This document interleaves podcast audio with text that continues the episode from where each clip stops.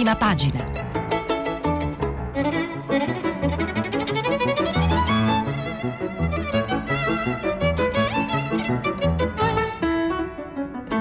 Questa settimana i giornali sono letti e commentati da Alessandro Campi, direttore della rivista di politica.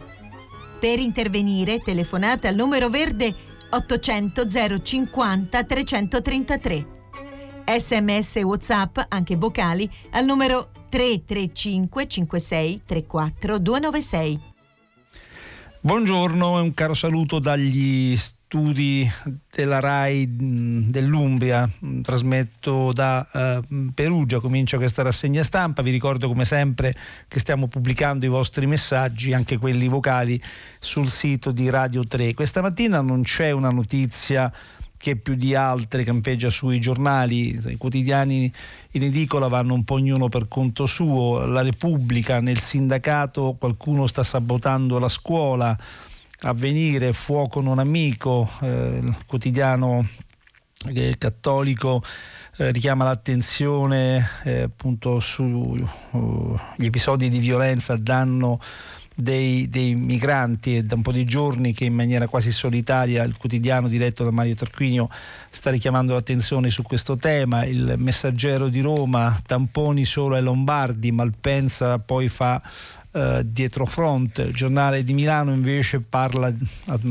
a caratteri eh, grandi dei ladri di voti, allarme, eh, democrazia, vedremo che cosa mm, significa, cosa ci, ci si riferisce. Corriere della Sera eh, invece impennata dei contagi 845, quindi come vedete c'è parecchia eh, difformità, quindi tante notizie e cercherò di eh, darne quante più eh, possibile anche sulla base dei molti commenti che si trovano nei diversi editoriali. Eh, io partirei proprio, eh, essendo insomma, il, tema che richiama più attenzione dal titolo del Corriere della Sera, l'impennata dei, eh, dei contagi, eh, e richiamerei l'attenzione in particolare sulla questione della scuola che stiamo trattando da diversi giorni. Questo, quest'oggi c'è un'intervista su Repubblica al ministro Azzolina, parla diciamo, la diretta eh, competente sulla, sulla materia, c'è molta incertezza come sapete sulle riaperture del prossimo 14 eh, settembre, c'è molta apprensione e, e quindi è importante sentire cosa dice questa mattina eh, la ministra dell'istruzione. Eh, per esempio come si svolgeranno le ricreazioni, come sarà la vita in, in classe eh, dei ragazzi. Per quanto riguarda la ricreazione, eh, all'intervista di Concita De Gregorio risponde dipende dalle situazioni, scaglionati con percorsi di entrata e uscita, se c'è lo spazio, tutto si può fare nel distanziamento. E se i ragazzi minori stanno a casa in quarantena dovrà eh, stare qualcuno con loro, avete pensato a nuove misure a sostegno delle famiglie? Proprio di questo ho discusso ieri con alcuni colleghi di governo. Mi piacerebbe che si studiassero modi per incentivare la funzione di cura da parte degli uomini e quindi imporre la turnazione. In che modo? chiede l'intervistatrice. Ci stiamo lavorando, le donne sono state le più penalizzate anche nel lockdown e siamo tutti d'accordo che non possa passare eh, dall'emergenza al ritorno a vecchi schemi, la retorica degli angeli del eh, focolare. Però la parte più interessante di questa intervista in realtà è quella che poi dà anche il titolo di apertura di Repubblica di questa mattina, che ho già citato. Nel sindacato qualcuno sta sabotando la scuola. È un virgolettato, è un'affermazione molto forte proprio del ministro. Cerchiamo di capire di cosa eh, si tratta. Parliamo delle forze che remano contro, dei sabotatori. Chi sono? chiede Concita De Gregorio. Ho collaborato io stessa con un sindacato della scuola fino al 2017. Non c'è dubbio però che in questo ruolo mi sia trovata di fronte a una resistenza strenua al rinnovamento. Non è un mistero che i sindacati siano contrari al concorso con prova selettiva. Vorrebbero stabilizzare i precari in missione e ruolo per soli titoli.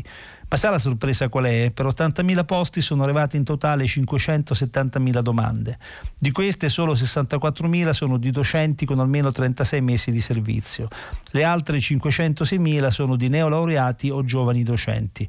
I precari hanno diritti acquisiti, ma i giovani, dice Razzolina, hanno diritto di accesso. I concorsi sono indispensabili. Formazione del personale e digitalizzazione passano anche dall'emissione di energie nuove nella scuola. Sono già certe le date dei concorsi? La prima settimana di ottobre lo straordinario con una sola prova. A seguire l'ordinario, con la prima prova preselettiva, visto il numero delle domande. C'è dunque accordo con le forze sindacali? Le stanze in campo sono moltissime, tutte legittime e la volontà di accoglierle fin dove possibile è assoluta. Ciò che non è ammissibile, dice il Ministro, sono atteggiamenti che mirano a conservare potere e rendite di posizione nell'interesse non di tutti ma di alcuni.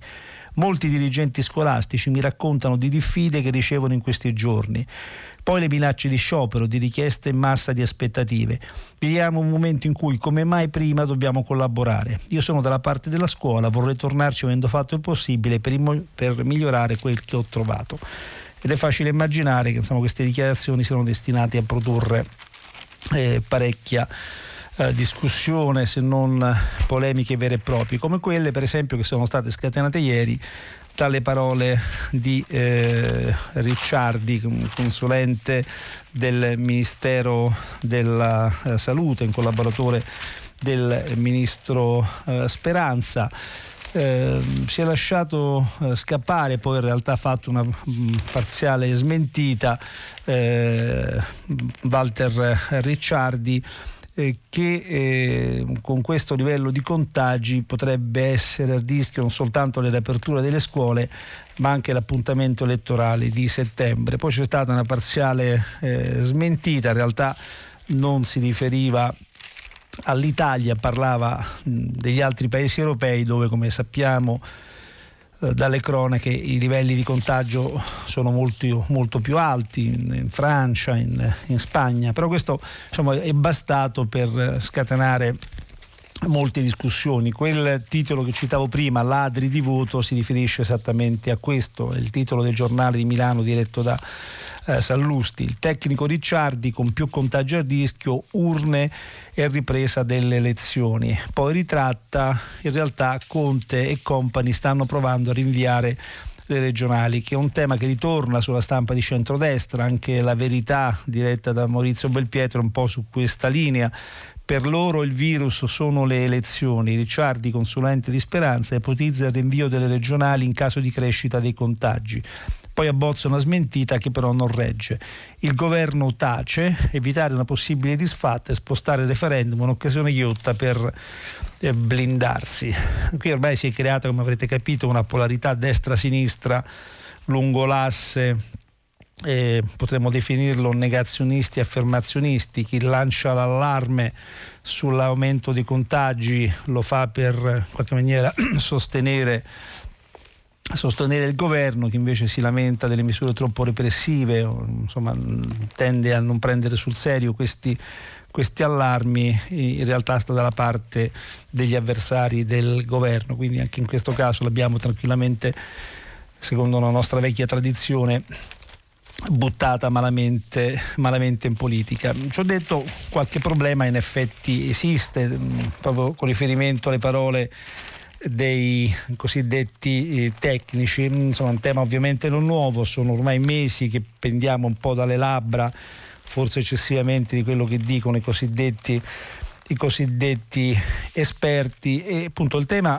che ne viene fuori è secondo me doppio. Da un lato c'è quello del rapporto con la dimensione, la sfera politica, alla fine chi decide? No? Eh, la politica in autonomia dopo aver ascoltato mh, legittimamente il parere dei competenti ma le valutazioni che fa la politica ovviamente debbono tener conto non soltanto degli aspetti tecnici ma anche degli aspetti potremmo dire di natura più eh, generale, sociale, economica. Pensate per esempio all'atteggiamento eh, di Macron in Francia, questa mattina se ne parla su diversi giornali, in Francia i contagi stanno crescendo moltissimo, molto più che, che, in Italia, ma Macron ha già escluso categoricamente l'ipotesi di un nuovo lockdown, semplicemente perché il paese non se lo potrà eh, permettere, sarebbe un danno troppo grande per eh, l'economia, quindi diciamo, la sua autonomia mh, di capo politico avrebbe già preso una decisione in questo,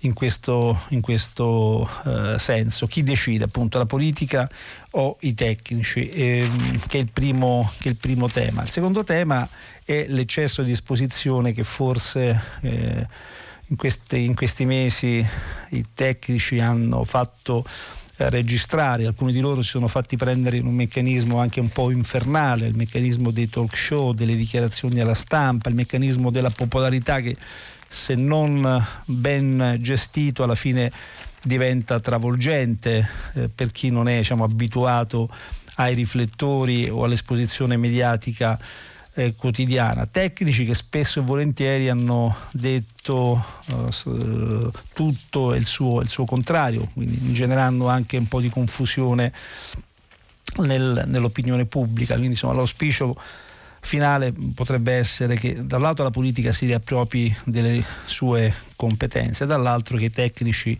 parlino un po' meno, ovvero solo quando, solo quando eh, necessario. Questa mattina su questo tema eh, trovate sul giornale di Milano un'intervista alla giurista Ginevra eh, Cerrina Feroni che è eh, vicepresidente del Garante per la Privacy che proprio un po' stigmatizza le parole di eh, Ricciardi non sono eversive come per esempio ha detto il governatore della Liguria eh, Toti ma sicuramente risultano molto inopportune, eh, quindi la necessità, si legge in questa intervista, di restituire alla politica la sua centralità, sono il governo, il Parlamento che debbono decidere nell'interesse dei, dei, dei cittadini. Naturalmente però insomma, queste mie, non dico raccomandazioni, ma insomma, queste mie osservazioni lasciano il tempo che trovano perché ancora oggi dappertutto trovate interviste eh, a esperti medici, primari, virologi, epidemiologi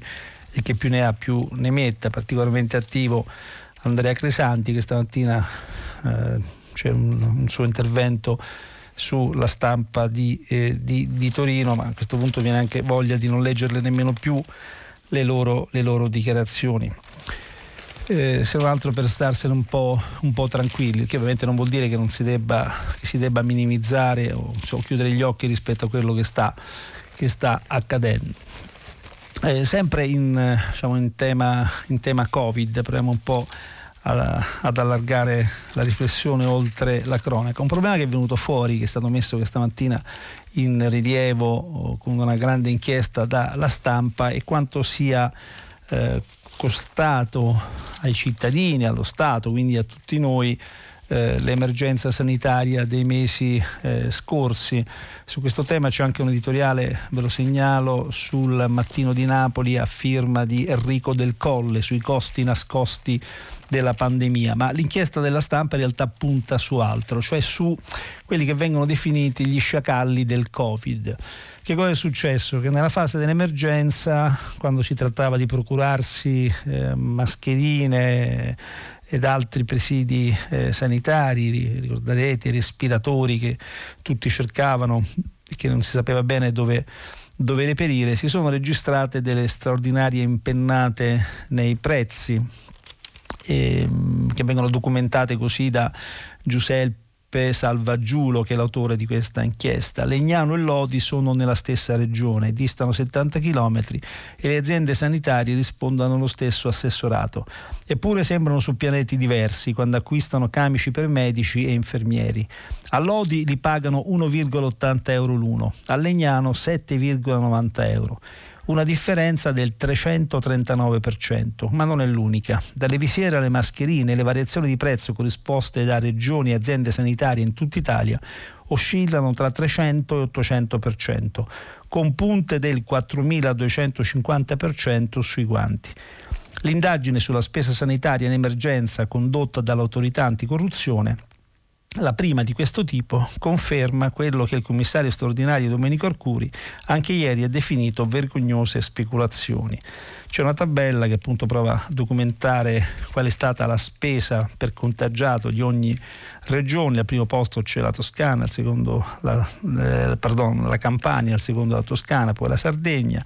Molti numeri, molte cifre, però senza perderci nei particolari il problema a questo punto generale che è stato sollevato dall'autorità anticorruzione presieduta al momento eh, dopo le dimissioni di Cantone dal professor Francesco Merloni che appunto concede un'intervista alla stampa a completamento di questo dossier. Eh, gli viene chiesto appunto di questi straordinari balzi nei, nei costi e mm, appunto era, non era inevitabile l'emergenza e questa è la sua risposta. Sì, come era inevitabile che gran parte degli affidamenti avvenisse senza gara ma nella prima fase le amministrazioni si sono trovate nelle mani dei fornitori che hanno spuntato anche prezzi fuori mercato. Poi c'è stato un allineamento. Avete sentito puzza di corruzione? È la domanda successiva. Noi svolgiamo indagini su indicatori esterni come il prezzo e la procedura seguita. Non disponiamo né possiamo procurarci informazioni interne, non spetta a noi cercare reati. Noi vigiliamo, sanzioniamo, chiediamo informazioni ed eventualmente segnaliamo all'autorità giudiziaria. Ma come mai tante differenze di prezzo? Ci sono anche alcune motivazioni oggettive, risponde Merloni. Abbiamo avuto molte richieste di pareri sulla congruità dei prezzi, ma in fase di emergenza con un mercato impazzito è difficile stabilire un range accettabile. Devo dire la verità che insomma, alla luce di queste risposte un po' il senso dell'inchiesta viene ridimensionato. Parlare di sciacalli del Covid ovviamente è un giudizio morale fortemente negativo, pienamente legittimo e forse anche pienamente condivisibile, mm, rimane incerto se mm, ci siano ipotesi di reato che possono essere eh, eh, perseguiti e probabilmente queste, queste, oscillazioni spaventose dei prezzi rispondono ad una dinamica perversa del mercato in una fase di tragica emergenza in cui mh, mm, insomma, tra virgolette, può essere persino naturale che alcuni abbiano, diciamo, in una logica di puro profitto, eh, speculato, ma insomma la speculazione in sé non, appunto, non configura né corruzione né, né, né, né un reato. Insomma, è tra, tra, le cose negative che ricorderemo e ci porteremo dietro di questa, di questa vicenda, fermo restando che poi la vigilanza deve essere alta, visto che insomma di soldi pubblici per l'emergenza sanitaria continuiamo a spenderne tanti, quindi è bene sapere che fine, che fine eh, facciano.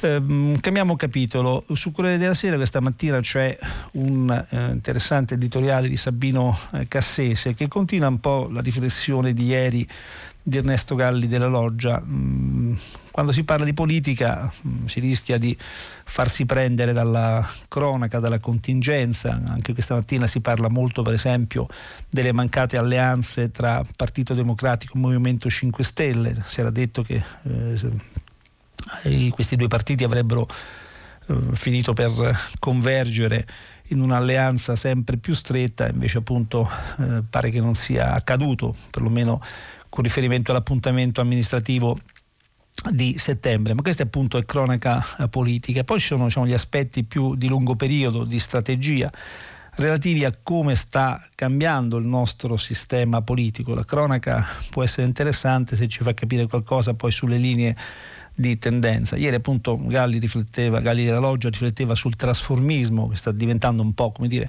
la caratteristica strutturale del nostro eh, sistema politico. Questa mattina eh, Sabino Cassese invece si inventa la categoria della politica corsara, anche questa come formula utile per capire cosa sta diventando il sistema politico eh, nazionale. La politica corsara, scrive eh, Sabino Cassese, ha caratteristiche peculiari rapida affermazione di forze politiche, innanzitutto. I partiti politici della Prima Repubblica avevano radici lontane. Il PSI, per esempio, risaliva al 1892, la DC Democrazia Cristiana al 1919, il Partito Comunista al 1921. Le attuali forze politiche invece hanno storie brevi. Il PD nasce nel 2007, il Movimento 5 Stelle nel 2009, Fratelli d'Italia nel 2012, Lega eh, Salvini Premier nel 2018, Italia Viva di Renzi nel 2019.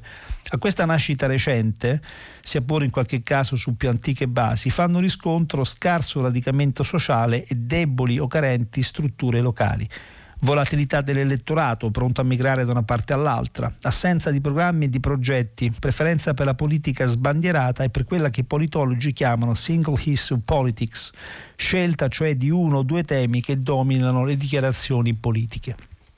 Seguono poi eh, una ossessiva attenzione ai sondaggi, le basi sono fragili, quindi bisogna misurarne la portata ogni giorno l'incapacità di attrarre personale politico proveniente da altre esperienze, quali potevano essere negli anni passati un Andreatta, uno Spaventa, un, un Ciampi, insomma tre, tre importanti economisti che tutti e tre si sono misurati con la politica ai massimi livelli, segue ancora una forte personalizzazione, conta oggi il leader più che la forza politica, così come anche gli improvvisi voltafaccia a danno della continuità. Insomma, I politici di oggi cambiano continuamente opinione. Come i corsari diventano spesso pirati, prosegue Cassese, questo tipo di forze politiche, quando si impossessa del governo, ha una forte propensione a distribuire sussidi per ringraziarsi gli elettori. Le politiche infrastrutturali, cioè le grandi opere pubbliche, edifici scolastici, ospedali, verde attrezzato, e quelle strutturali, la sanità, l'istruzione, l'efficienza amministrativa, non interessano la politica corsara, che ha bisogno di attrarre consenso immediato e non è interessata alle politiche di lungo periodo. Si capisce quindi perché il primo governo Conte si sia distinto nel premiare il non lavoro pensioni e reddito di cittadinanza e il secondo nella distribuzione a pioggia di bonus ed elargizioni di varia natura. Sono interventi che soddisfano appetiti immediati. La politica corsara quella italiana sostanzialmente è un tratto che sta diventando sempre più eh, strutturale ed è il contrario della politica, potremmo dire correttamente intesa. L'articolo si conclude con una citazione di John Fitzgerald Kennedy che appunto spiegava come la massima virtù dell'uomo di Stato, lo spiegava prima di diventare presidente degli Stati Uniti, la massima virtù dell'uomo di Stato è il disprezzo della popolarità, laddove oggi invece è esattamente il contrario, si insegue la popolarità fine a se stessa. È un tema che abbiamo affrontato più volte nel corso di queste trasmissioni. Eh, molti in questi giorni hanno parlato eh, a nome dei giovani, per i giovani, sui problemi dei giovani. Eh, lo ha fatto Draghi per esempio nel suo discorso molto eh, commentato, uno dei passaggi che ha colpito di più, eh, per quanto insomma, abbastanza scontato, era quello eh, relativo al fatto che bisogna investire mh, di più per favorire l'occupazione eh, per favorire l'occupazione eh, giovanile, mh, per appunto far sì che i giovani abbiano un ruolo da protagonisti nella società di oggi, soprattutto in quella di domani.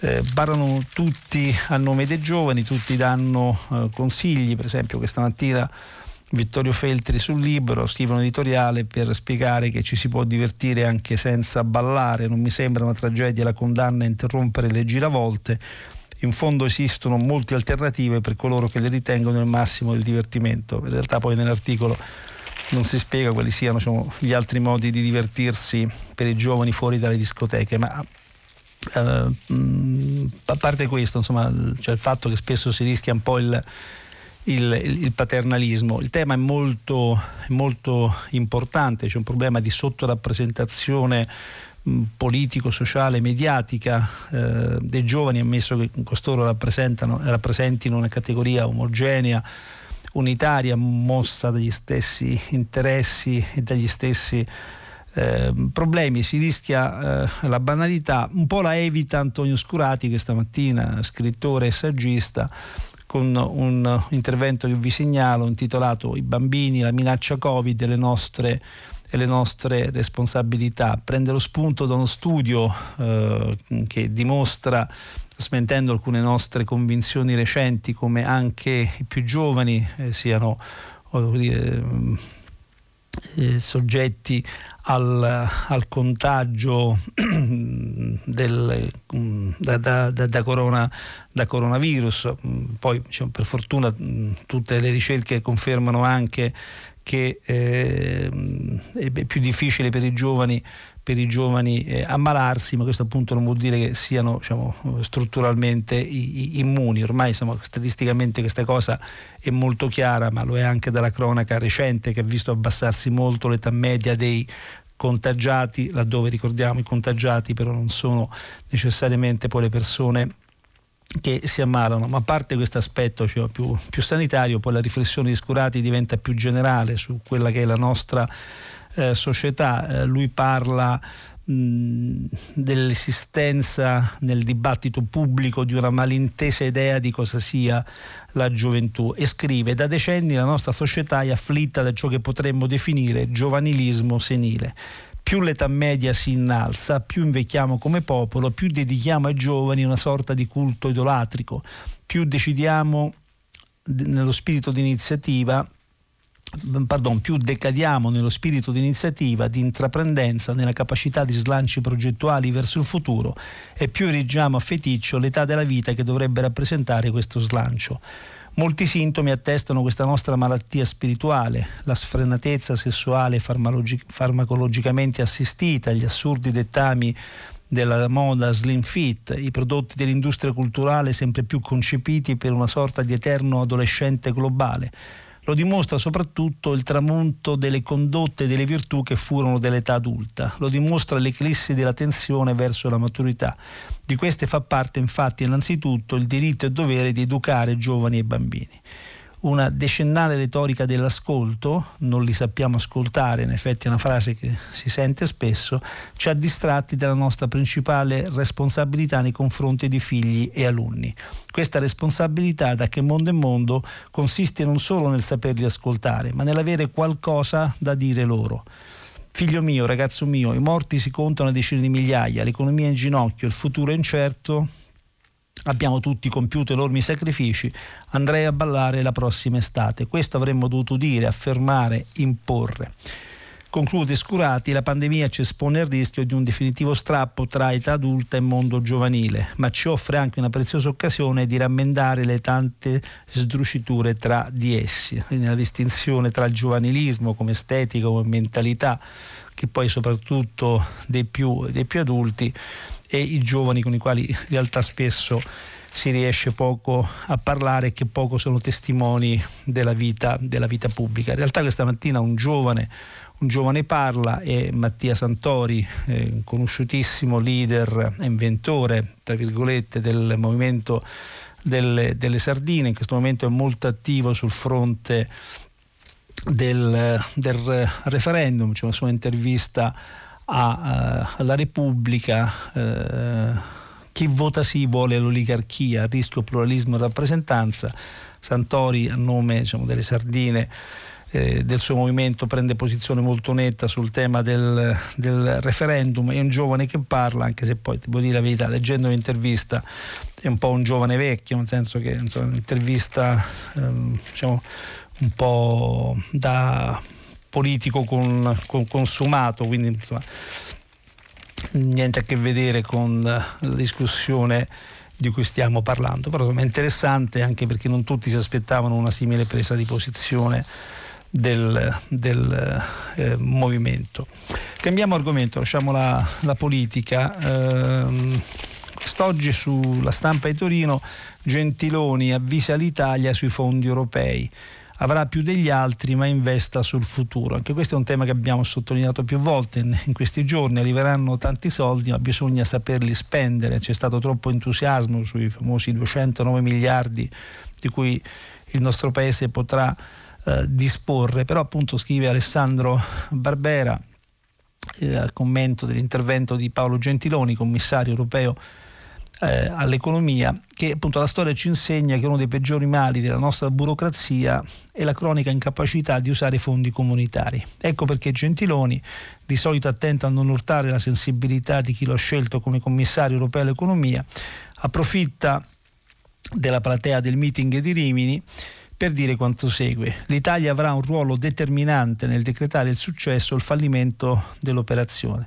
E la ragione è semplice. L'Italia riceverà più degli altri il che fuori dal linguaggio della diplomazia significa che l'accordo lo si è fatto soprattutto per aiutare l'Italia. Dunque per Roma non ci sarebbe peggior figura che fallire il primo esperimento di debito comune. Di fronte ai risultati pessimi da parte delle regioni, in particolare al sud, negli anni, ogni governo ha tentato con alterna fortuna di accentrare la regia degli interventi e individuare le priorità. Se prima quei fondi, fondi europei, venivano spesso sprecati per interventi minori, tipo l'arredo urbano o piccoli investimenti fallimentari, ora con i contributi vengono finanziati anche progetti infrastrutturali destinati al miglioramento delle reti. Centinaia di miliardi per soddisfare le richieste certamente legittime di centinaia di settori, organizzazioni e gruppi, che però debbono essere inseriti in un orizzonte proiettato sul futuro ovvero verso sostenibilità, inclusività e innovazione. Quindi insomma sarà richiesta una grandissima capacità progettuale sapendo che la concessione di questi fondi sarà soggetta a continui controlli rispetto a ciò che si vuole fare, rispetto ai tempi di esecuzione dei progetti, rispetto alla loro effettiva realizzazione. Quindi insomma eh, un grande impegno aspetta il nostro il nostro paese. Ci sono le emergenze vecchie, eh, ci sono i soldi da spendere per il futuro, ci sono però anche le emergenze antiche i soldi che non si sono mai spesi, per esempio quelli sul terremoto. Trasmetto dall'Umbria, quindi un tema particolarmente sentito in questa regione. Questa mattina il Messaggero di Roma ricorda come a quattro anni dal sisma dell'agosto del 2016 si sia praticamente soltanto perduto tempo.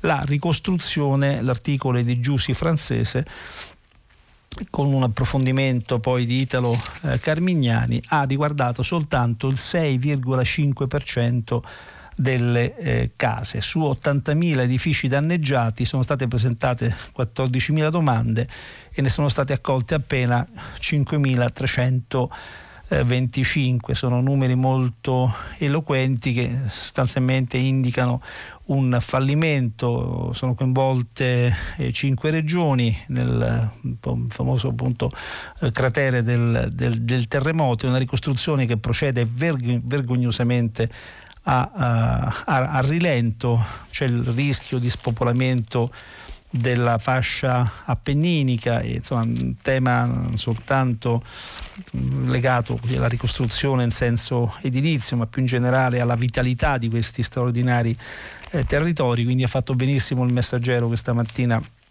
a segnalare questo, questo tema. Insomma, intanto eh, ci si dimentica di quello che non si è fatto per parlare di quello che forse eh, si eh, farà.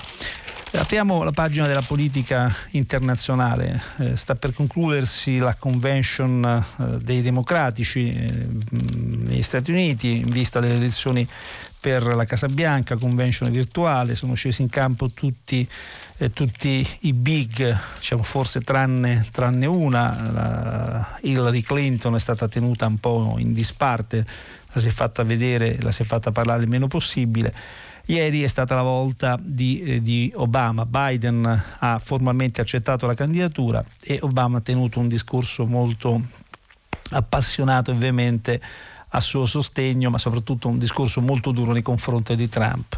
Gianni Riotta segue per la stampa eh, questa, queste elezioni e così commenta il, l'intervento di Obama. Oh, eh, quando era senatore, quest'ultimo, prima di insediarsi dunque alla Casa Bianca nel 2008, predicava sereno che non ci sono democratici o repubblicani ma americani. Non dobbiamo dipingerci il volto con i colori politici de, dei nemici, ma ascoltarci a vicenda. Mercoledì notte invece ha parlato un Obama completamente diverso, con un tono di tragedia imminente sul paese come la grande nazione non aveva mai ascoltato e mh, mm, vale la pena, dice Riotta, di ripercorrere alcune righe, alcune delle parole che egli ha pronunciato in piedi con angoscia, avendo alle spalle, quindi anche una scenografia molto eh, studiata, eh, alcuni passi della Costituzione eh, americana. Ha detto Obama, queste elezioni si riverbereranno a lungo sulle future generazioni, la posta in gioco è la nostra democrazia Obama ha esposto quel che molti vecchi leader repubblicani in privato e in pubblico condividono, cioè che Trump sta spezzando il rispetto reciproco che i rivali politici USA si garantiscono a vicenda. Mai a memoria d'uomo un presidente si era espresso in termini tanto crudi con il successore e chi ha partecipato alla stesura del discorso ci conferma in privato che a Obama è costato sangue spezzare quella tradizione, quindi un attacco molto duro, molto frontale nei confronti di Trump, una campagna elettorale che si sta molto accendendo e appunto mh, ragioni per, per infiammarla ne vengono date in continuazione. Ieri per esempio è stato arrestato, notizia che trovate su tutti i giornali, Steve Bannon che, era, che è considerato uh, eh, convenzionalmente lo stratega della vittoria di Trump alle eh, passate elezioni, poi due hanno rotto, eh, Bannon, diciamo, l'ideologo cosiddetto dei eh, sovranisti non soltanto americani ma eh, di tutto il mondo è accusato di aver lucrato sui fondi che una organizzazione stava raccogliendo per la costruzione del muro al confine con il Messico, quindi non è insomma, mm, una, una, una, bellissima, una bellissima vicenda e ehm, naturalmente appunto tutto questo è servito ad alzare il tono dello, del, de, dello scontro.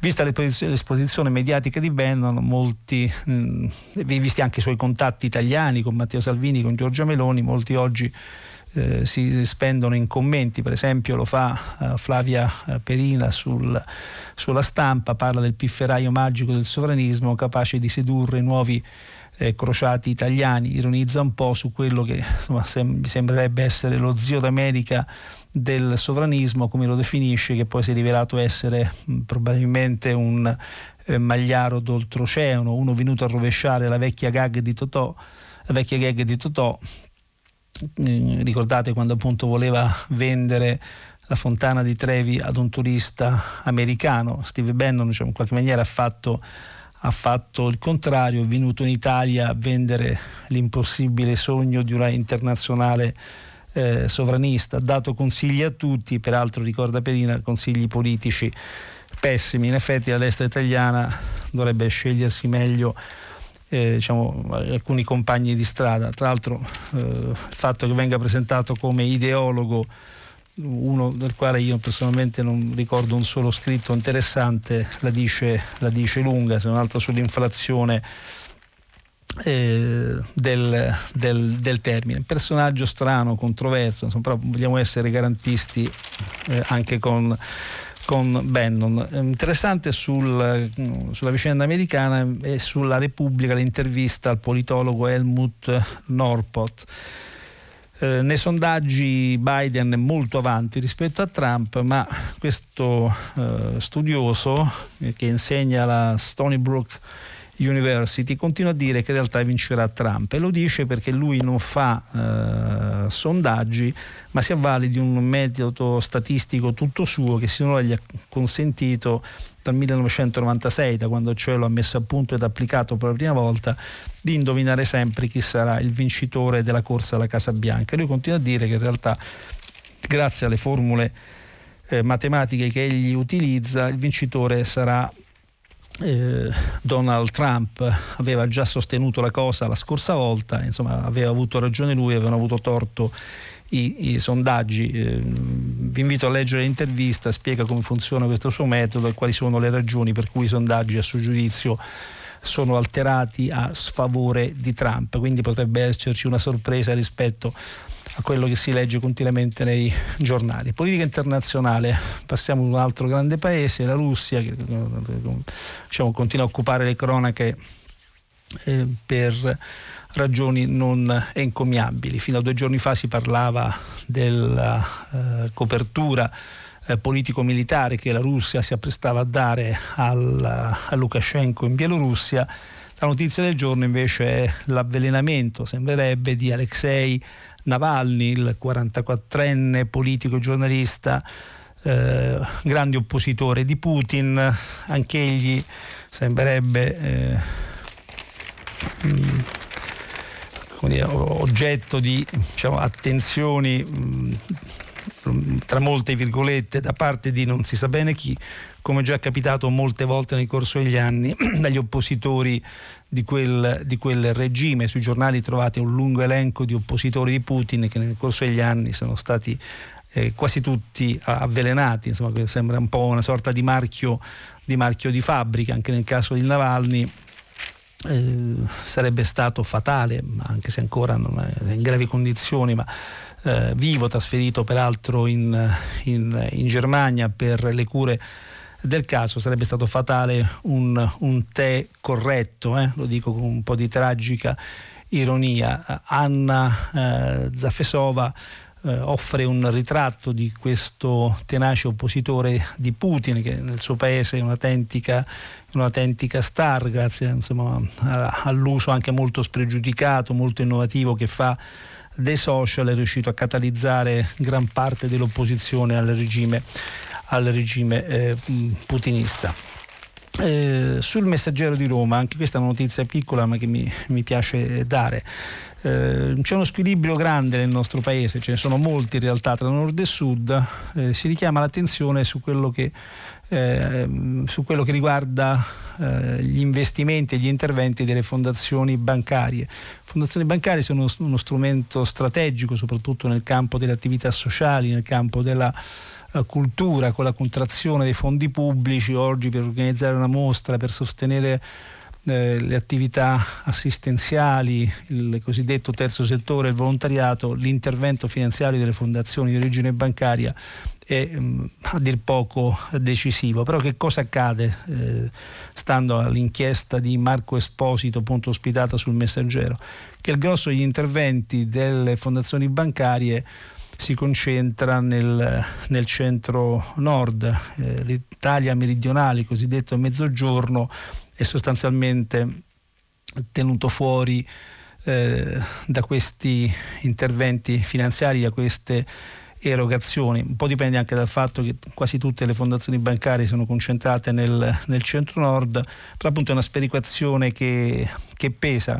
Questo articolo che vi segnalo la cosa viene documentata in maniera molto, molto uh, puntuale e anche questo è un tema di un, qualche, di un qualche interesse. Mi sembra doveroso chiudere con delle notizie eh, di cronaca. Su tutti i giornali oggi si parla della soluzione di Pierluigi Boschi, che non è un personaggio qualunque, è il padre della, appunto, di, di, Maria Elena Boschi, eh, già ministro, attuale capogruppo di Italia Viva alla Camera, renziana renziana di ferro, ricorderete tutti la vicenda della banca Etruria, ehm, e ricorderete anche non soltanto i tanti eh, risparmiatori che hanno perso i loro, i loro soldi, ma anche insomma, le polemiche politiche furibonde che ci sono state proprio in virtù del, del, del nome, eh, quindi il fatto che eh, ci fosse spazio politico per parecchie strumentalizzazioni. Eh, la notizia che è arrivata è quella del, mh, la trovo Mm, in questo caso sul Sole 24 Ore, dell'archiviazione del reato di bancarotta semplice. Eh, dopo quasi cinque anni dall'inizio dell'inchiesta sulla Banca Popolare di Etruria, arriva ancora un'archiviazione per Pierluigi Boschi, padre dell'allora ministra per le riforme Elena Boschi, accusato di aver partecipato al fallimento dell'istituto insieme agli altri due agli ultimi due eh, consigli di amministrazione. Eh, adesso non vi leggo tutta quanta la cronaca, però insomma per quanto si è speculato su questa, su questa, notizia, era giusto ora che è arrivata questa archiviazione darne notizia, così come è giusto dar notizia del, della furbata della senatrice Marzia Casolati piemontese che si è intascata 1500 euro di contributo della regione Piemonte, eh, leghista e il suo partito ha subito provveduto a, a, sospenderla, fa parte anche lei di questo insomma, gruppo di di, di, di più che furbacchioni proprio diciamo, sprovveduti che hanno pensato bene, pur ricoprendo incarichi politici primari, di prendersi i soldi dei contributi dimostrando quantomeno un'assoluta insensibilità politica. Sono le 8, finisce qui la rassegna stampa, ci sentiamo dopo qualche minuto di pubblicità per il filo diretto. A fra poco. Alessandro Campi, direttore della rivista di politica, ha terminato la lettura dei giornali di oggi. Per intervenire chiamate il numero verde 800 050 333.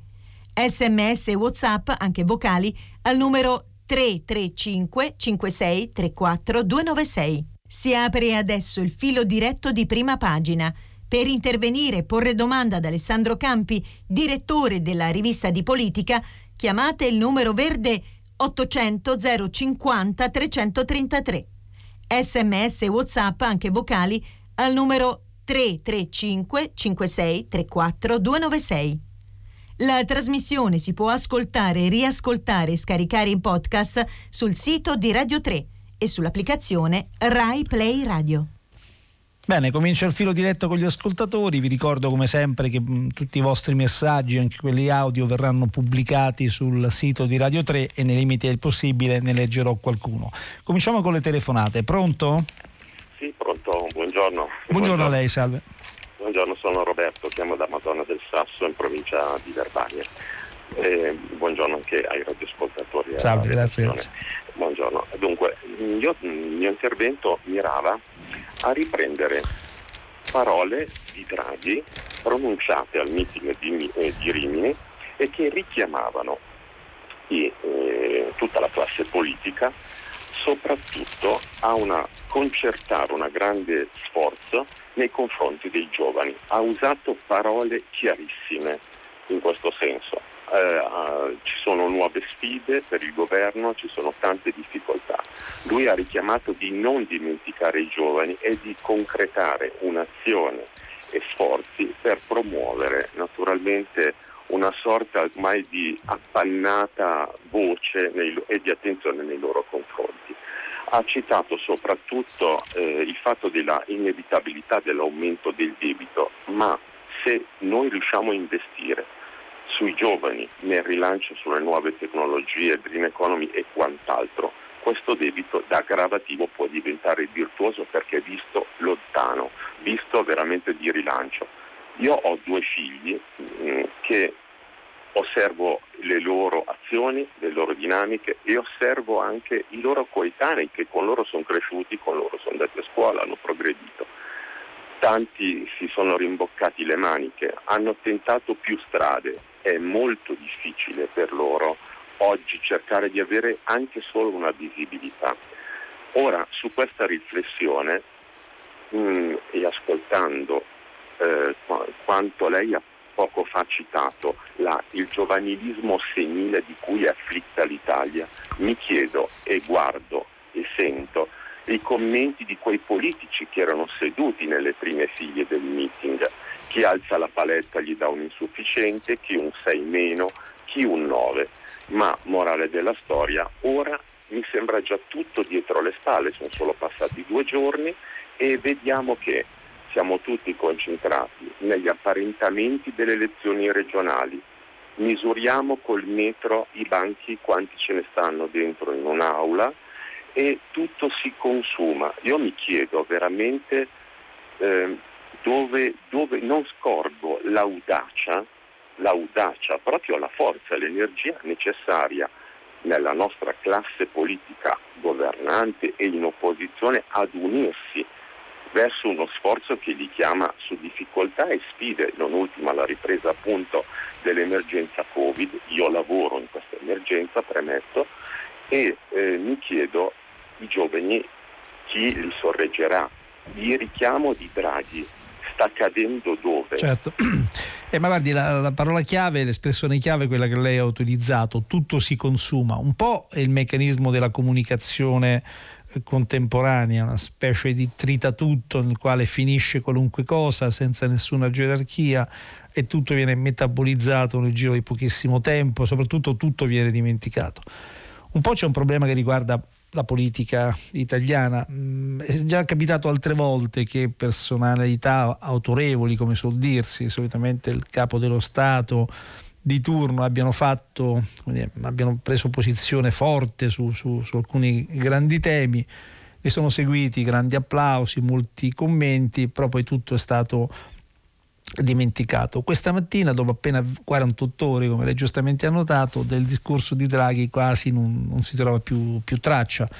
Eh, qualcuno lo, lo, evoca, lo ricorda, ma insomma è come se già fosse passato nel dimenticatoio. Io mi auguro che non sia così, perché indipendentemente dal ruolo politico che avrà Draghi, un'altra una discussione che personalmente mi appassiona molto poco, anche perché forse alla fine Draghi veramente vorrà fare tutt'altro che, che politica. Però sono interessanti le cose che lui ha detto, anche quei passaggi che sono apparsi eh, banali, tipo appunto l'impegno per, per, i giovani. Il problema è che lui li ha inseriti all'interno di una cornice strategica che è esattamente quella che manca a questo oh, paese. Qui non si tratta appunto di atteggiarsi a paternalisti, si tratta di capire che il nostro è un paese che demograficamente sta invecchiando eh, sempre, sempre, sem- sempre più e che non è capace di orientare le sue politiche verso chi invece per ragioni biologico-anagrafiche può dire, garantire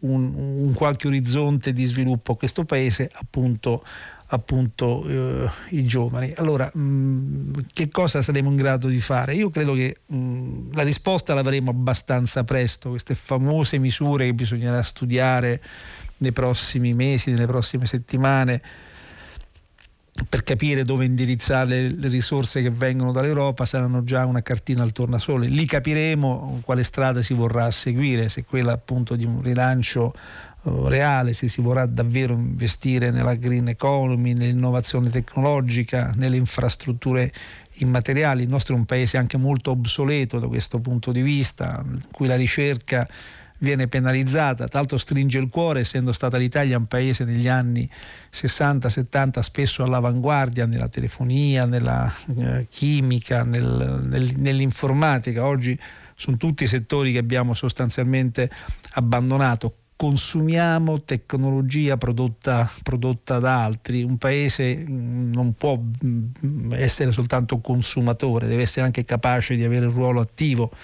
nei processi di innovazione che evidentemente coinvolgerebbero direttamente i giovani. Vedremo presto di che pasta è fatta la classe politica che ci governa. Pronto? Sì, buongiorno, mi chiamo Gianfranco. Buongiorno a lei, eh, io telefono quasi eh, senza saperlo, ricollegandomi all'intervento dell'ascoltatore precedente, per sottolineare una cosa che mi ha lasciato sconvolto stamattina qualcuno dice che c'è qualcuno dentro la scuola che rema contro l'apertura.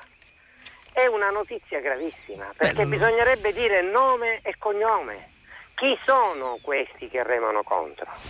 Cioè la ministra Zolina che dice una cosa del genere, cosa fa? Si crea un alibi nel caso non riuscisse a riaprire le scuole oppure vuole veramente accusare? Qualcuno di boicottaggio. Se c'è qualcuno che rema contro, bisogna assolutamente individuarli, nominarli, dire chi sono. Se sono i presidi, se sono gli insegnanti, se sono i bidelli. Qual è questo sindacato della scuola che rema contro l'apertura? Il fatto stesso che in Italia esista qualcuno che remi contro l'apertura della scuola è già di per sé un crimine perché noi stiamo uccidendo i nostri ragazzi. Cioè ci preoccupiamo delle persone anziane giustamente, ma, nel, ma nello stesso tempo con i provvedimenti come quello di chiusura della scuola noi uccidiamo i giovani. Quindi per proteggerci dal virus ammazziamo il futuro. Certo, certo, certo, certo. Eh, guardi, eh, anch'io ho avuto cioè, un po' la sua stessa sensazione questa mattina eh, leggendo l'intervista alla ministra Azzolina. Insomma, l'ho trovata da un lato oh, dura, eh, tant'è che Repubblica ci ha anche fatto un, un titolo, no? nel sindacato qualcuno eh, sta sabotando la scuola. E al tempo stesso però mi sono apparse affermazioni un po', un po generiche, si parla così dei, dei, sindacati, un dialogo che stenta, che stenta a partire, di resistenze che riguarderebbero in realtà soprattutto la questione dei, eh, dei, concorsi, però insomma l'impressione, il retropensiero che lei stesso ha espresso, che insomma, in qualche maniera ci si voglia precostituire un alibi eh, nell'attesa che appunto magari le cose non vadano eh, esattamente come, come, sperato. Anche quell'intervento di, mm, di, Ricciardi di ieri, su cui si è molto polemizzato, potrebbe andare mm, anche un po' in quella, in quella uh, direzione. Insomma, è come mettere le mani avanti rispetto ad una situazione che non si sa uh, bene come, come gestire. Eh, spero che non sia così, spero che comunque appunto si riesca, si riesca eh, a partire, anche se non bisogna ovviamente nascondersi i tanti nodi irrisolti. Continuano ad arrivare indicazioni un po', un po contraddittorie, questo spiega anche l'apprensione testimoniata dalle vostre stesse eh, telefonate di operatori scolastici, eh, soprattutto, ripeto, delle famiglie, perché poi tutto questo avrà un impatto molto forte su milioni di famiglie italiane. Pronto? Una nuova telefonata? Eh, buongiorno professore, mi chiamo Giulio e telefono da Osimo nelle Marche. Buongiorno Senta, a lei, salve. Io sono rimasto abbastanza meravigliato dalle eh, giustificazioni date dai due candidati del eh, Movimento 5 Stelle per non allearsi in, eh, con il PD. I due candidati sono quello delle Marche e la, eh, non so se è architetto eh, della Puglia. Sì. E loro hanno detto che il PD offre soltanto poltrone e, e, io dico ma per governare è necessaria la poltrona, a meno che uno non possa portare avanti le proprie stanze eh, stando all'opposizione. E questa è, per me è, è stata una eh, diciamo no, una non giustificazione ma un'uscita infelice perché no, è, che dà l'idea di una grande confusione perché se, se uno dà peso alle parole le parole dice che, che uno per governare deve avere un incarico, altrimenti come fa a farlo? Ecco, volevo sapere cosa ne pensa lei. Sì, no, guarda, io no, non credo che eh, la mancata alleanza sul territorio, eh, appunto il caso delle Marche, soprattutto il caso eh, della Puglia sia dipeso semplicemente da, appunto, da, dagli argomenti che lei ha evocato, eh, nei quali peraltro io insomma, leggo un refrain antico del Movimento 5 Stelle, la, la, la, critica che questo partito ha sempre fatto in primis al Partito Democratico era quello di essere un, diciamo, il partito del palazzo per, per definizione, diciamo, quella retorica ancora nel Movimento 5 Stelle è molto, molto uh, forte. Ci sono altre ragioni. Eh, eh, ah, eh, ricordiamo che per esempio eh, la convergenza che si è operata tra Partito Democratico e Movimento 5 Stelle, per esempio nel caso eh, delle amministrative umbre non ha, parti- non ha portato eh, particolarmente, particolarmente, bene, quindi anche alla luce di questo precedente mh, si ritiene di dover andare molto, molto prudenti no? su, su, eventuali, su eventuali accordi. Ci sono poi chiaramente le legittime ambizioni personali, c'è anche il fatto secondo me molto semplice, perché si spiega in chiave politica, che non si può forzare la mano oltre un certo limite. Il governo eh, cosiddetto giallo-rosso è nato in condizioni di assoluta eccezionalità.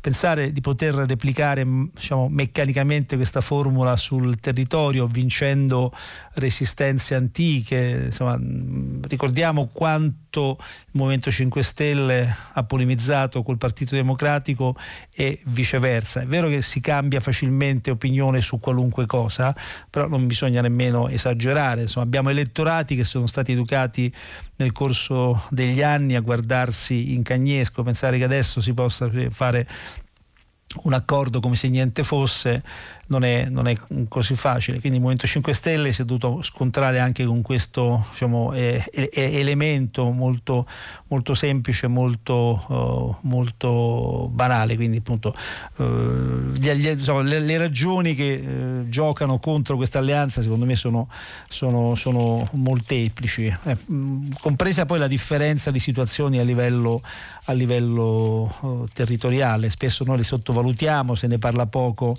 eh, sui, sui, sui, media, però insomma poi ogni situazione è diversa dalle altre, quindi insomma, non, non, mi sorprende che eh, le cose siano andate nel modo che abbiamo visto. Eh, pronto, c'è ancora una telefonata? Buongiorno. Buongiorno, sono Paolo da Torino.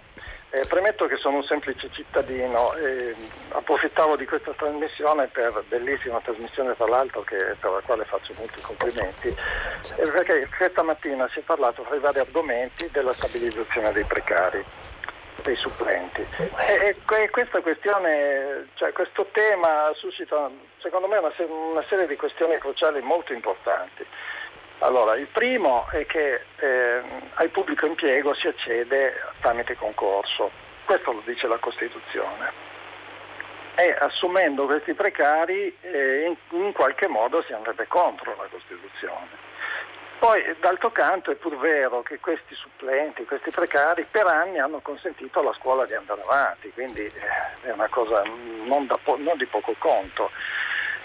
E però riflettendo dico ma ah, sì, è vero, ma ci sono anche tutti questi ragazzi, tutti questi giovani che hanno, hanno, intrapreso il percorso formativo all'università con fatica, con sacrificio, hanno investito sulla loro vita e hanno acquisito il titolo per l'insegnamento.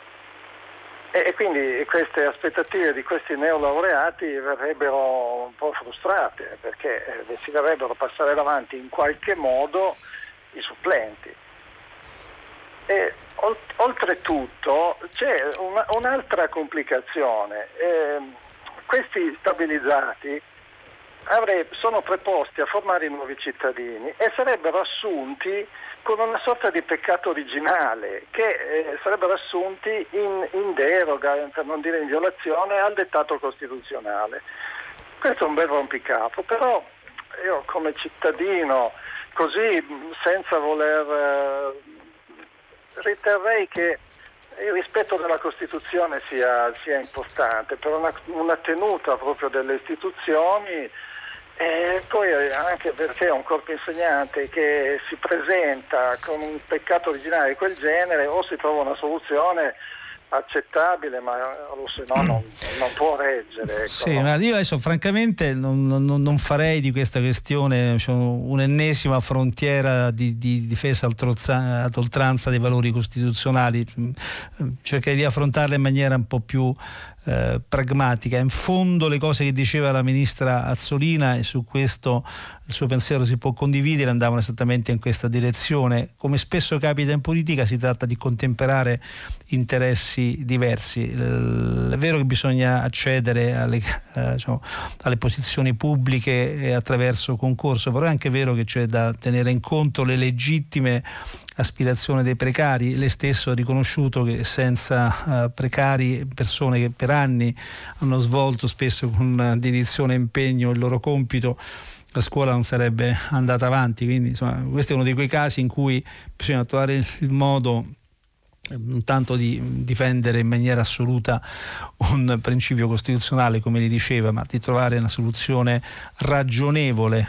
Quindi mm, non si può mm, penalizzare i giovani eh, neolaureati che giustamente ambiscono a fare i concorsi per entrare nella scuola, nemmeno si può mandare a casa chi per anni col suo impegno e accettando spesso condizioni di vita materiale appunto precarie non soltanto sul piano materiale ma spesso anche sul piano esistenziale ha in qualche maniera acquisito un debito. Arrivano molti messaggi, ne leggo uno che ho trovato un po', un po bizzarro signor Piero che scrive dottor Campi lei ha espresso un'opinione non benevola nei confronti di un responsabile delle sardine penso che lei possa esprimere le sue opinioni solo su richiesta degli ascoltatori e non nella lettura dei giornali. E devo dire, signor Piero, che lei ha una diciamo, strana concezione, innanzitutto di co- cosa è questo programma. Qui si alternano settimanalmente eh, commentatori, eh, giornalisti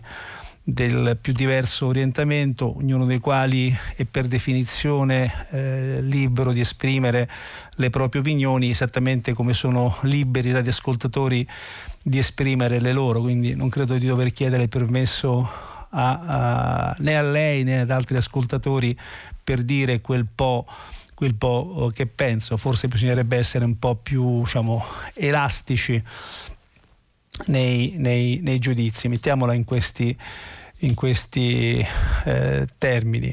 Eh, dottor Campi, lei ha dato notizia della sospensione di un'altra parlamentare leghista, ma in concreto cosa comporta la sospensione? Eh, la stessa domanda che è stata fatta ieri, sa, è un provvedimento interno, come suol dirsi, un partito fa quello che gli pare, eh, c'è questo istituto eh, che è appunto quello della, della, sospensione che può voler dire molto ma spesso poi non significa assolutamente niente. C'è un'altra telefonata? Pronto? Buongiorno, io sono Maria Luisa e telefono da Casale Monferrato. Buongiorno a lei, eh, salve. Buongiorno, eh, volevo chiederle se poteva illustrare il personaggio di Steve Bannon che è stato arrestato mi pare ieri sì. eh, ed è un, uno dei, eh, diciamo, dei, portavoce del populismo eh, internazionale che ha in qualche modo condizionato anche eh, non so, la politica italiana, nel senso che qualcuno è, ha avuto lui come ispiratore, quindi se poteva illustrarlo un po' meglio. Eh, sì, guardi, dico la verità, io mh, rispetto a Steve Bannon ho un'opinione mh, che, che, rischia di essere un po' drastica, nel senso che da quando se ne parla, parecchi mesi fa, quindi ben prima che insomma eh, gli capitasse questa brutta, brutta, e triste vicenda, l'ho considerato eh, diciamo, un personaggio un po' mediaticamente gonfiato, eh, forse anche un po' per ragioni strumentali, cioè gli si accreditava un ruolo di stratega internazionale, soprattutto un ruolo di ideologo, il ispiratore della destra sovranista che forse lui avrà anche ambito ad assolvere, ma per il quale non mi sembrava che fosse particolarmente attrezzato. Il fatto che abbia girato per il mondo, magari avendo eh, molti soldi eh, in tasca, eh, è una rete di relazioni che gli ha consentito di interloquire con personaggi politici della più diversa ispirazione poi non vuol dire che insomma, avesse la statura eh, appunto del, del, del, dell'ideologo, che avesse un progetto politico che peraltro secondo me era contraddittorio per, per, definizione, io non ho mai creduto all'internazionale sovranista per ragioni anche di evidente contraddizione logica nella misura in cui se i sovranisti sono seri eh, sono per definizione nazionalisti, tra l'altro lo si è visto anche poi all'atto pratico, insomma la solidarietà tra sovranisti non si è mai, si è mai espressa, non si è mai eh, manifestata. Quindi sono sempre perso un personaggio un po' gonfiato, probabilmente molto abile nelle strategie comunicative, insomma, un manipolatore di dati, molto a suo agio nell'universo social, nell'universo delle fake news, delle notizie enfatizzate, eh, nella gestione delle banche dati e anche questo è un modo di far politica, non, non lo nego, anzi sta diventando un modo preponderante di far politica, tra l'altro lo stesso Navalny per esempio che chiaramente non ha niente a che vedere con Steve Bannon un po' appartiene eh, a questa stessa questa stessa eh, genia, insomma, per persone che si muovono con grandissima capacità di mobilitazione nell'universo social. Dopodiché io non conosco nessuno scritto particolarmente rilevante di questo eh, signore, quali siano le sue idee eh, politiche vere, eh, qualcosa appunto, che possa eh, in qualche maniera accreditarlo come ideologo eh, nel senso diciamo, convenzionale e tradizionale del termine, eh, francamente non le conosco. Mi sembra un'indegna fine, eh, vedremo se poi queste accuse saranno, saranno, confermate, ma insomma il personaggio non mi piaceva prima, mi piace ancora meno adesso. Pronto? Buongiorno, sono Dimitri, chiamo da Belluno. Buongiorno a lei, salve. Eh, io la chiamo per, eh, perché volevo dire qualcosa riguardo ai eh, ragionamenti che ha voluto esprimere l'ex governatore della Banca Centrale Europea Mario Draghi. E, e, e, e dire, dire, questo, noi partiamo da, dallo stato attuale, allo stato attuale noi abbiamo un, un, un'economia che si basa sulla trasformazione delle merci, del, dei materiali, questo richiede una quantità di energia che in questo momento è circa 400 volte la capacità fisica di un uomo per eh, sostenere il modello che abbiamo adesso. Nel mondo ogni uomo, compresi quelli dei paesi sottosviluppati, consumano 400 volte la loro capacità fisica di produrre energia. Questa energia viene dal sottosuolo per la gran parte, poche sono quelle rinnovabili e i, quelle rinnovabili hanno in gran parte differ- il problema che non sono regolabili nel tempo, cioè il solare e l'eolico funzionano quando c'è il sole, lei non può fare la lavatrice quando vuole per dire col, col solare, lo fa se c'è sole, insomma, ecco. Questo modello di sviluppo in qualche modo si, si starà esaurendo. L'efficienza eh, delle macchine può arrivare fino ad uno, massimo a uno, perché la fisica è questa, insomma. Eh, se non si cambia il modo di produrre e soprattutto di consumare, perché se eh, lei deve spostare una persona da un punto a un altro, sposta un quintale, facciamo se uno bello grosso come me, o, o sposta eh, una macchina che pesa 15 quintali per spostarne una, alla fine il lavoro che deve essere fatto è questo, l'energia richiesta è questa e questo modello non, non può eh, essere... Ma quindi il, lei cosa, quindi... pros, cosa, prospetta con riferimento ah, io, anche... Io, io purtroppo no, io... Eh, Vabbè, insomma... non, non, sono abbastanza sapiente da, da, da fare delle, delle, proposte. Il problema è che, che sto cercando di segnalare è che il modello con questo consumo energetico non sarà sostenibile, ci troveremo a combattere per avere l'energia, per avere le risorse. Sì. Si parla Però guardi, questa mi sembra, mi sembra una... Con sì, no, mi dico, però mi sembra una consapevolezza che ormai si è particolarmente eh, radicata eh, a livello di diciamo, coscienza collettiva, di opinione pubblica, ma anche di classi politiche, soprattutto dei paesi cosiddetti più avanzati o più in, industrializzati, cioè il fatto che mh, mm, ci sia un modello di sviluppo che eh, rischia di essere eccessivamente energivoro, uh, un modello di sviluppo che rischia dire, di essere distruttivo di antichi eh, equilibri eh, naturali, insomma, ma, ma, ma, mi sembra abbastanza, abbastanza chiaro eh, che di questa consapevolezza mh, tutti abbiano preso atto. Il problema casomai è mh, immaginare un percorso di trasformazione che non può ovviamente prevedere alcuna, alcuna regressione o alcun ritorno al passato. All'interno della macchina eh, capitalista, eh, industrialista che se, lasciata a se stesso e non governata rischia di essere distruttiva, si tratta di diciamo, implementare processi di trasformazione, di cambiamento che facciano sì che appunto quella, la formula cosiddetta dello sviluppo eh, sostenibile che sarà, sarà, sicuramente banale e scontata ma è l'orizzonte all'interno del quale secondo me bisogna muoversi. Quindi condivido le sue preoccupazioni. Il problema è come tradurre tutto questo in, in atti concreti sapendo che così, per esempio la, la, la, la green economy non può essere implementata con la bacchetta magica e nell'arco di pochi mesi, è un processo di trasformazione molto lungo che forse dovrà eh, comportare anche alcuni cambiamenti nelle nostre abitudini, abitudini eh, quotidiane, quindi c'è anche un problema di eh, diciamo, ed- educazione che dovrà riguardare ogni singolo, singolo, cittadino, ma mi sembra insomma, che eh, la strada in qualche modo sia, uh, sia, sia, tracciata, la consapevolezza si sia ormai radicata. Eh, pronto? Un'altra telefonata? Sì, pronto? Eh, sì, buongiorno. Eh, io mi chiamo Antonella e chiamo da Narni. Eh, buongiorno.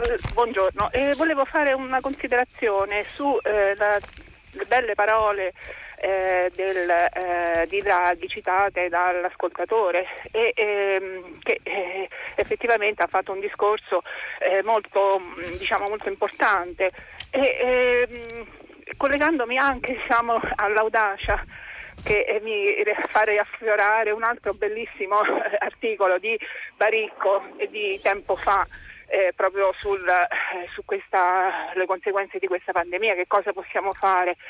Eh, io mh, diciamo la mia considerazione è questa, che non ho sentito a seguito di eh, queste belle parole nessun politico che abbia eh, come dire, eh, abbia, eh, una, eh, una, abbia avuto una, un pensiero proprio concreto su che cosa fare. Io dico ad esempio i contratti, eh, per, decenti contratti per i ricercatori, per questi giovani che tanto vengono citati ma poi in realtà non si fa niente. Questo secondo me sarebbe un atto coraggioso.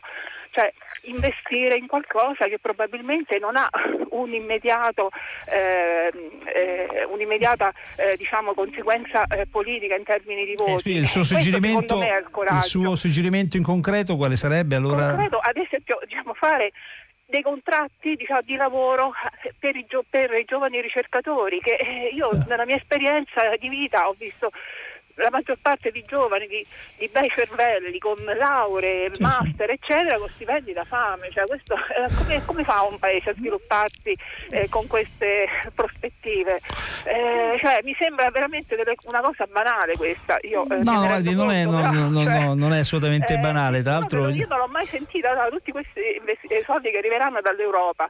Dice dobbiamo fare degli investimenti. Ok, allora prima di tutto facciamo, investiamo in queste forze. Cioè, con un disegno segno, ovviamente non così, però ecco. Guardi, non è, non è, assolutamente banale come prospettiva, anzi eh, credo che sia assolutamente eh, decisiva la necessità di investire nel campo della formazione, dell'alta formazione, della ricerca eh, è assoluta. In tutti questi anni ci sono stati tagli continui al mondo della ricerca, al mondo dell'università, si è capito che si è veramente toccato il limite, se non il fondo e a questo punto bisogna assolutamente invertire eh, la marcia. Mm, tutti i progetti di sviluppo e di crescita presuppongono un punto fondamentale, cioè che un paese eh, abbia molti laureati, molti buoni laureati, abbia strutture di ricerca e formazione di altissimo livello. Quindi bisogna diciamo, inserire soldi e risorse nel mondo dell'università in particolare, nel mondo della ricerca. C'è qualche timido eh, segnale, eh, auguro che ci sia più che un timido segnale, una drastica inversione di tendenza. In, durante gli anni della crisi finanziaria ci sono stati paesi che si sono intelligentemente mossi in controtendenza, il caso di scuola è quello della Germania e al momento di fare tagli hanno evitato di farli nel settore dell'istruzione, della ricerca e dell'università e questo indica diciamo, una grande capacità di visione, di visione, strategica. Non è stato il caso dell'Italia, ma auguro che appunto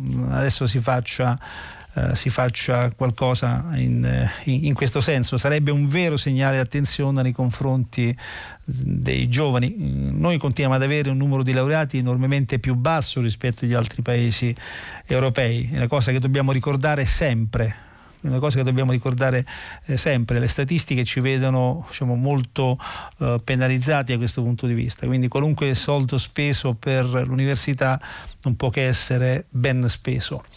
Eh, pronto? Ci sono altre telefonate? Pronto, buongiorno a tutti, mi chiamo Claudio, telefono da Roma e proprio in merito di quello che si sta dicendo adesso, eh, vorrei appunto anche di allargare per esempio il numero chiuso nelle facoltà scientifiche universitarie con dei fondi specifici è importante per l'accesso visto che si sta dicendo che i laureati sono pochi.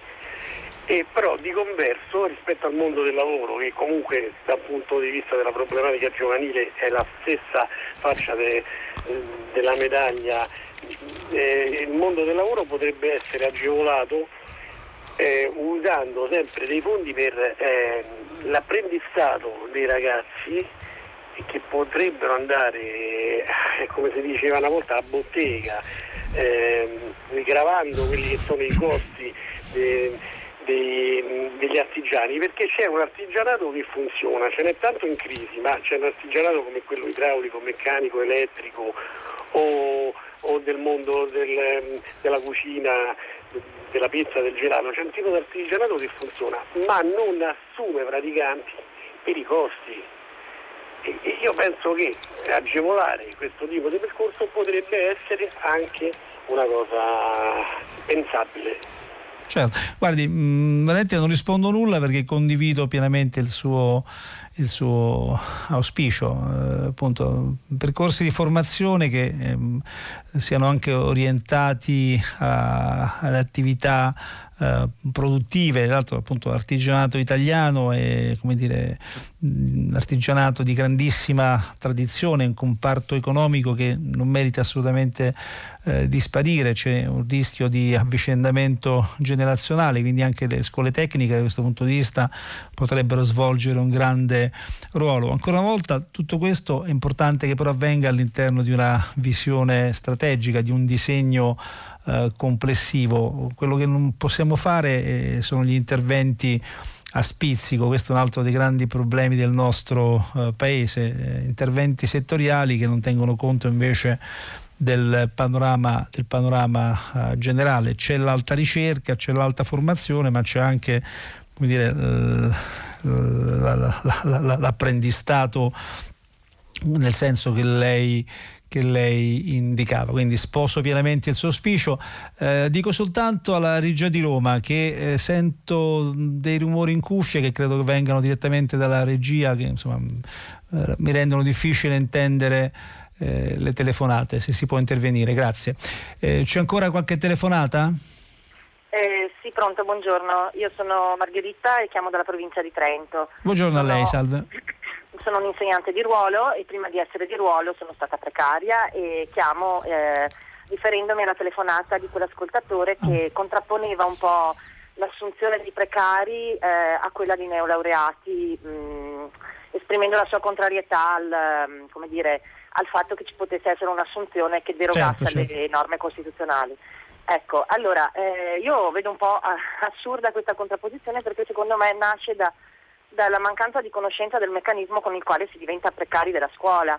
Cioè i neolaureati quando si laureano cominciano a fare supplenze nella scuola senza concorso e quindi i precari prima di essere precari erano dei neolaureati.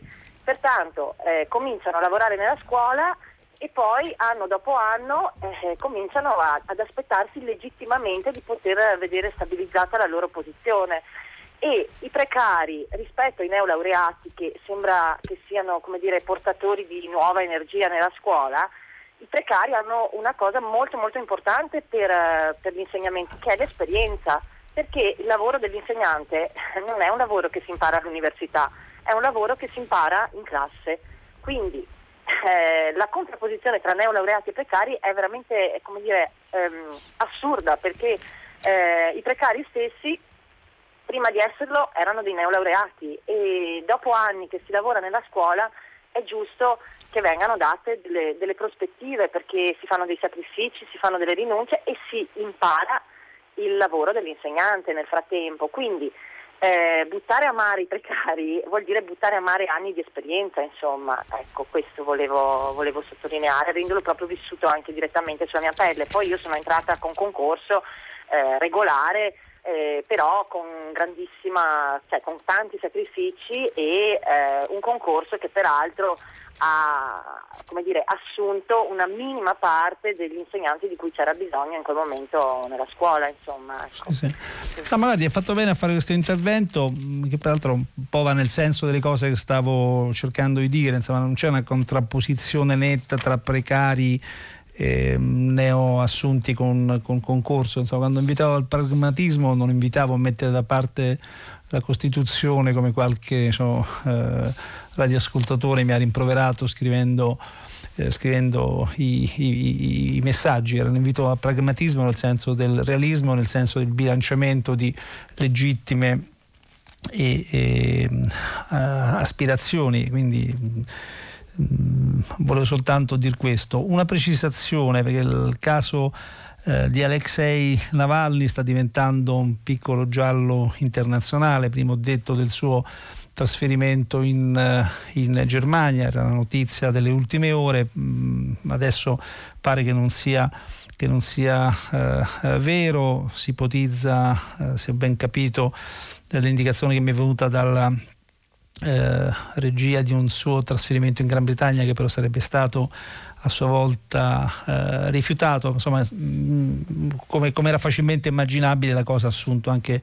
eh, contorni politico internazionali eh, ed era inevitabile vista anche insomma, la, caratura, eh, la, la caratura internazionale, in realtà appunto mi riferivo al trasferimento in Germania eh, che non è, stato, non è stato operato, comunque insomma è una vicenda che andrà che andrà eh, seguita soltanto per ragioni personali, che tutti si augurano che Navalny possa eh, sopravvivere, ma perché poi appunto eh, ne va anche insomma, de, dell'immagine di quel, di quel, paese che non può continuare a essere percepito come eh, soltanto repressivo di qualunque dissenso. È finito il tempo, ci fermiamo qui, ora il giornale radio con Marzia Coronati che conduce pagina 3, poi a seguire le novità musicali di primo movimento, alle 10 come sempre tutta la città ne parla, che approfondirà un tema posto da voi ascoltatori. Potete riascoltarci sul sito di Radio 3 e noi ci sentiamo domani. Buona giornata.